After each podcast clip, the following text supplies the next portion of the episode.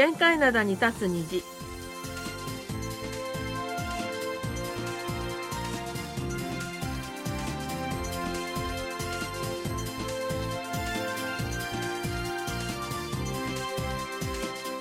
皆さん、あにょがせよ。2月22日水曜日の限界灘に立つ虹、隙間区というちゃんぼです。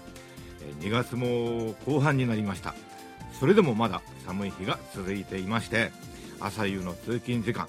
ダウンコートを羽織った人もいます。あでも昼休みになるとホットではなくアイスアメリカーノを片手に歩いているサラリーマンを見かけるようになりました。春が待ちきれないようです。丸亀の母さんことキミヤスンです。まあ冬でもね、うん。アイスコーヒー飲んでる人いることはいるんですけれども、はい。予報ですと、今年はね、春の訪れが例年より少し早いかなっていいことで言ってるんですよね。だけどまだ2月で、まあ2月は2月で寒いんでしょうね。ただこの暖かくなったり寒くなったりこの差が激しいからね。ちょっと体がね、ちょっと追いついていけないという部分がありますよね。はい。だから皆さんも体調をね、うん。あの、崩さないように気をつけてください。はい、えーさて大地震の発生から2週間が過ぎたトルコですがまだ余震がちょっと続いているようですね。あの世界中から支援の手が差し伸べられていますが韓国の救助隊も現地で活躍しその第一陣が20日に帰国しました、うん。あの、救助隊は帰国したんだけど、まあ医療支援などとかはね、はい。ずっとやってますよね。はい、第二次の支援隊も出てるみたいなんですが、この第一次の支援隊の帰国の途中の飛行機の中で、えー、とその飛行機の中の画面にトルコの人々からの感謝の言葉が映し出されまして大きな話題を呼んでいます。あの出演した人々はトルコの方々なんですが片言の韓国語で支援のお礼を述べたということなんですねト。ルコの皆さんもね、いろいろ大変なのに気を配ってるわけですね。本当ですね。で、はいあのトルコというのは韓国にとって韓国戦争の時に参戦してくださった国の一つで、そうです。はい。で、今回の第一陣の隊長を務めたウォンドヨン隊長は、イスタンブールの消防庁救助チームの隊員の一人から、私のおじいちゃんが韓国戦争に参戦しました。韓国人と一緒に救助活動ができることになって感激していますって言われたそうなんです。あのー結構ね、韓国はトルコを兄弟の国とかそうそうそう。言ってる人もたくさんいますしね。いますよね。うんはい。で、一方ですね、救助隊の活躍の中で特に注目されたのが救助犬ワンちゃんですあね、。救助犬も行ったんですね。はい。えー、と全部で4匹いたらしいんですけどもあの大地震の現場ってガラスとか瓦礫も飛び散る荒れた場所ですよね。あ、まあね。でそこで、まあ、取り残された人々を探す救助犬たちなんですが足に怪我をしてしまってあの足に包帯を巻いた状態で現場を飛びま回っている姿が現地のメディアでも報道されてなんか大きな話題を呼んだらしいんですよあ。なんか割れたガラスとか踏んじゃったんだ。かもね。うん。それで中にはあのー足がもう本当に調子が悪いので救助隊員が抱きかかえて生存者がいるのではないかという地点まであの連れてって匂いを嗅がせた犬もいたということでね。でまあ、とにかくそのあの4匹の救助犬無事にソウルに戻ってきました。で一部からは危ない現場なのだから犬にも靴を履かせればよかったんじゃないかと。あ、あのね、うん僕今年の冬うん気がついたんですが、犬散歩させてる人が結構いるじゃないですか。はいはいはい。犬にね、なんか履かせてるんですそうよ。靴もあるでしょ？うんなんか靴というか何なのかな、あれ。ででそういう話があったんですがあの関係者はむしろ靴を履かせる方が危ないということでそういうあの犬にとって足の裏というのは非常に重要な感覚器官でバランスを取るのに重要なのでこういう災害現場では靴を履かせることでむしろバランスを失ってうん大きな負傷につながることが多いと。あ要するに靴を履かせることが必ずしも犬のためにはならないとそうそうそうそうそういうことはいらしいです。それからもう一個あの国内からのもうたくさんの支援物資がトルコに寄付されたんですが現地の担当者を困らせているものがあるということで何かと言いますと困らせちゃそれこそ困りますよね何かと言いますと缶詰のスパムなんです。ああのランチョンミートの缶詰。そうそうそうそう。あれ韓国ではとても人気の食材ですが。そうでしょ、ええ。缶詰だからね保管もできるしいいと思うじゃないですか。でもイスラム教徒の多いトルコでは豚肉は食べられないのでスパムは送ってもらってもダメなんですって。ああそうか。宗教とか国によって食文化も違うので、うん。まあこちらの方からもう少し細かい部分までうん配慮する必要があったのかもしれませんね。そうですねでそのため中間トルコ大使館は結局これ以上は個人が送る支援用の食品は一切受け取らないという方針うんうんうんを固めたそうなんですね。であのスパムだけじゃなくてチョコパイもダメなんだそうです。あチョコパイは豚肉とか入ってないんだけどと思うんだけども豚肉の皮から抽出されたゼラチン成分が入っているんだそうです。ああそうかで同じ理由でほとんどのゼリーもダメ。ということでじゃあ現地では何を必要としているのかというと水と粉ミルク、粉ミルクね、うん。まあとにかく遠い韓国とか日本から送るんだったら義援金が一番なのかなって気がねするんですが、うん。だから、まああの支援したいという気持ちはわかるんだけど、うんもう少しちょっと気を配らないと。そうそうそう文化の違いがあるからね、うんうん、そういうところを、うん、ちょっとあれだったかなっていう気はしますね。はい。それでは今日最初の曲です「京売りちなみょん。冬が過ぎれば調印が歌います」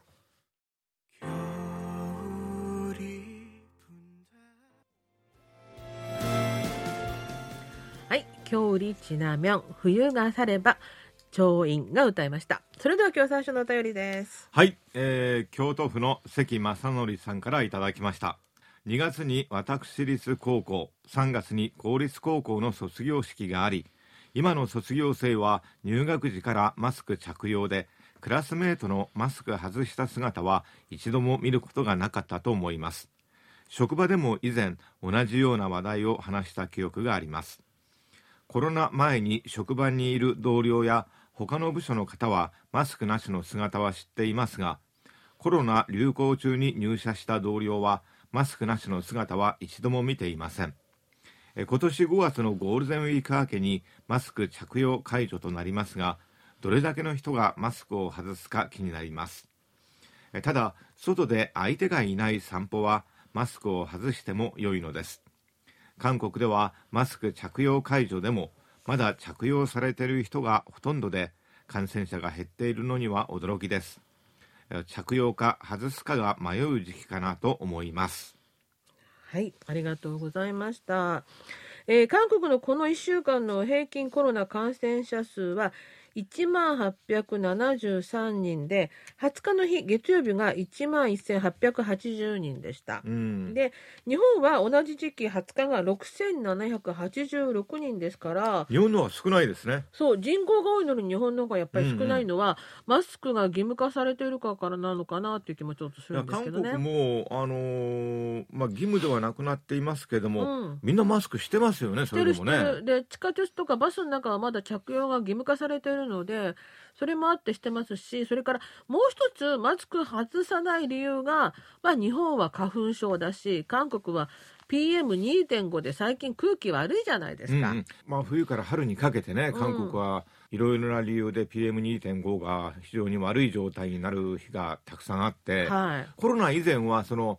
黄砂防止とかそうそうそうそう PM2.5 防止用のマスクマスクというキあャッチフレーズで売ってましたものね。うんうんうんだからそういうこともあってこれから春先はまだ韓国でもマスクする人多いんじゃないかなと思いますよね。まだまだ続くんじゃないですか。そうですねただ夏場になると暑くなるので暑くなるからね。外す人が出てくるかもしれない。さすがに夏はね、はいそう思いますね。えーそれでは次のお便りです。山口県の野村進さんからいただきました。えー、といろいろ書いていただいたんですが1月18日のマルキ社会面で地方大学の志願者ゼロというのは日本でも同様どことは言いませんが同じような状況の私立大学が外国人留学生を募集。応募があったのは良いけれど留学生の一部が逃亡したことがありました。これから先人口減少少子化で大学経営も困難になります。一度作った大学はなかなか廃止は難しいと思います。日本でもどうしますかね。大学という名のレジャーランドと言われますが卒業しても就職がないなら大学も意味がないですね。ということでありがとうございました。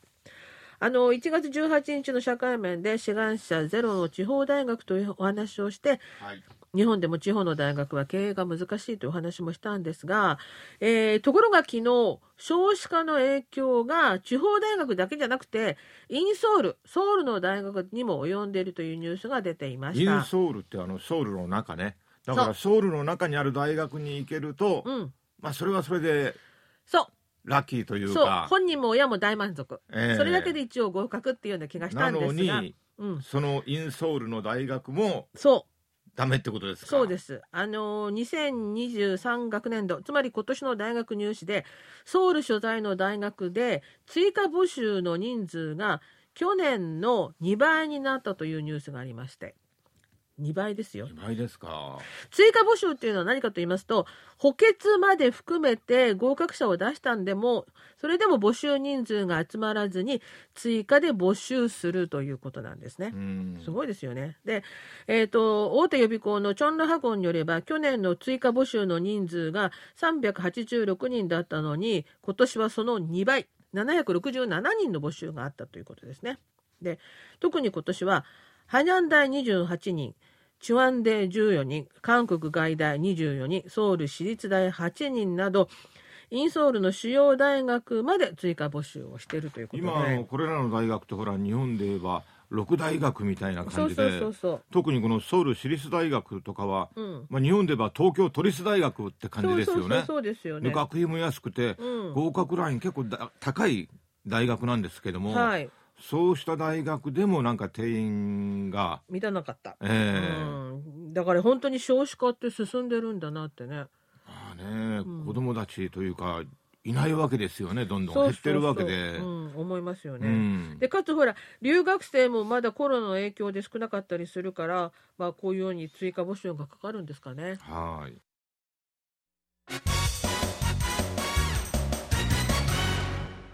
いっちゃなよドットコリア。マル秘社会面水曜日の限界などは新聞の社会面から最新の面白い情報を知っておくと得になるマル秘情報をピックアップ毒舌解説で解剖するマル秘社会面をお届けします。今日はですね同性カップルの話なんですね。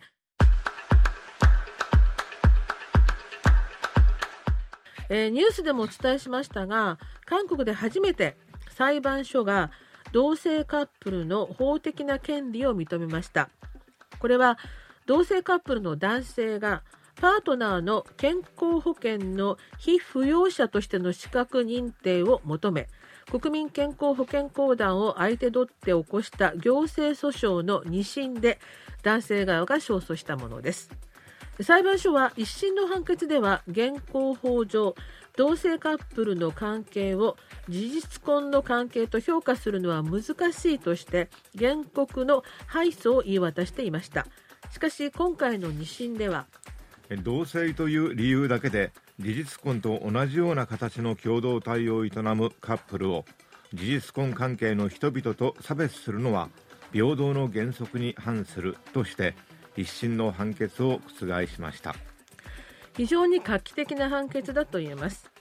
韓国は日本に比べてまだまだ同性カップルに対する社会の目は厳しいものがあります。日本の場合パートナーシップ制度があります。同性同士の婚姻は法的に認められてはいないものの自治体が独自に LGBTQ カップルに対して結婚に相当する関係であるという証明書を発行しさまざまなサービスや社会的配慮を受けやすくする制度です。このパートナーシップ制度が日本では255の自治体で認められています。ただパートナーシップは法的な婚姻とは違うので法律上の家族とは認められず相続や手術の際の同意書を書く権利もありません。しかし少しずつ日本の社会は変わりつつあるようです。共同通信が実施した同性婚制度を認めるかに関する世論調査の結果全体の64%が認めるべきだと答えていました。年齢別には30代以下の若年層は81.3%が認めるべきだと答えていました。一方で60代以上の総年層で認めるべきだと答えた人は51.4%でした。先日岸田総理の秘書官が更迭された理由も同性婚をめぐる差別的な発言でした。保守的な考えが残っているのも事実でしょう。では韓国はどうでしょうか？2021年韓国ギャラップが全国の18歳以上の1001人を対象に行った。同性婚の法制化に対する調査で法制化に賛成と答えた人が38%反対が52%わからない11%という結果が出ました。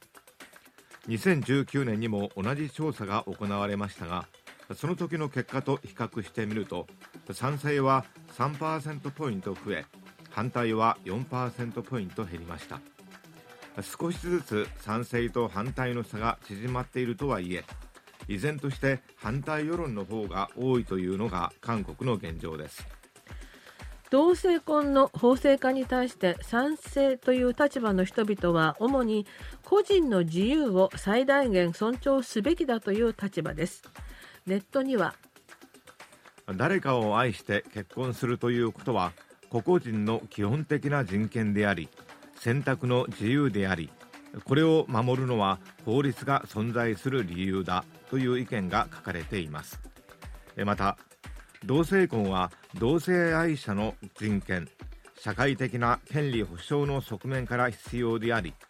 彼らが法律で保護されていないということ自体が差別だという主張もあります。では反対の立場の人々の意見はどうでしょう？反対意見はほとんどが宗教界から出されています。韓国キリスト教総連合会の関係者は同性愛は創造秩序に逆らう非倫理的な行為であり同性婚は男女の結合で成り立っている家庭を保護している憲法と民法刑法の秩序にも反するものだ。と述べています。またアメリカに暮らす在米韓国人の男性は？同性カップルが異性間の結合による夫婦と比較されて差別を受けてはいけないという論理には同意する。しかし男女間の結合の伝統的な意味を破壊してもいけない。同性婚の合法化ではない。他の制度を作り同性カップルが差別を受けないようにすることが重要だ。と主張しています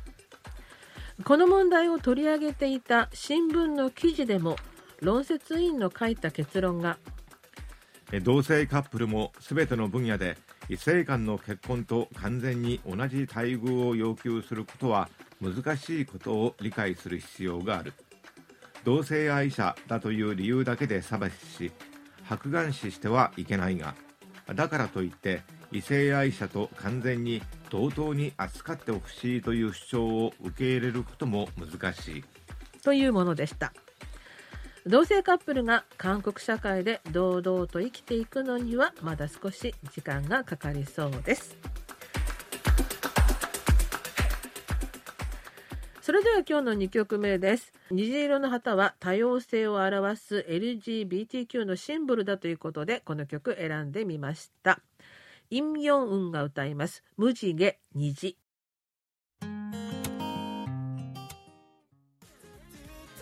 はい、イムヨンウンが歌いました無地毛虹でした。それでは後半のお便りです。はい、埼玉県草加市の大野隆さんからいただきました。いや大野さんねいつもお便りいただきましてありがとうございます。お元気でしょうか？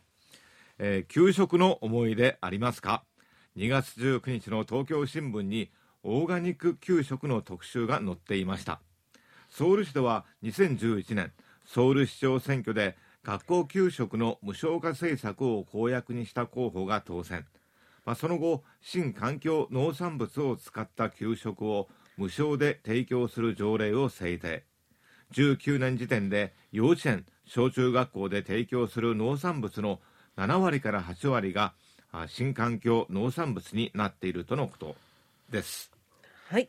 えー、これソウルの状況でございまして、うん、まさにそうですね。あのソウル市の場合すべての公私立学校が幼稚園から中学校まで無償給食となっていまして、えー、環境に優しい食材を40%以上使うようにという指示も出ております。私娘が高校生の時に PTA の役員をしなきゃならないという時に一番時間のかからないのに手を挙げたのがこの給食の役員をしたことがありまして。給食のおばさんとかしてたの？おばさんじゃなくて、それを視察するんだよね。1学期の間に何回か学校に行ってその日の給食の内容をお母さんたちがチェックするということでそうそう。僕聞いたことあります。それでね給食の内容が、うん、いやこれはちょっと質が落ちると、うん、お母さん方がちょっとあの指摘したりねそうそうそう。するんですよね。そうあの給食室を見て回って食事の、ね、味見もしたさせてもらったのかな？よく覚えてないんだけどとにかく給食室行って見て回った記憶はあるんですね、うんうん、でまあそれだけ韓国のお母さんたち給食には特にね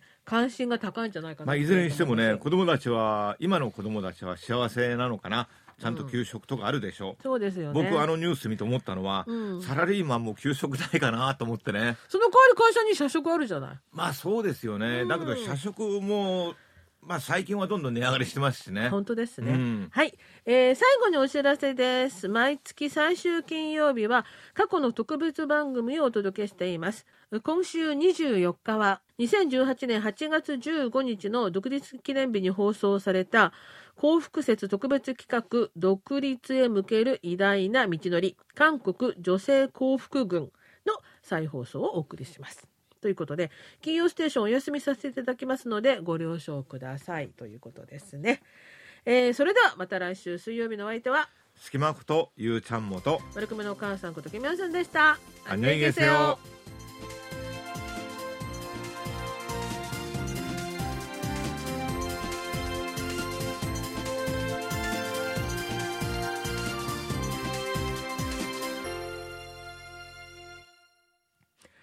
お聞きの放送は韓国ソウルからお送りしているラジオ国際放送 KBS ワールドラジオです。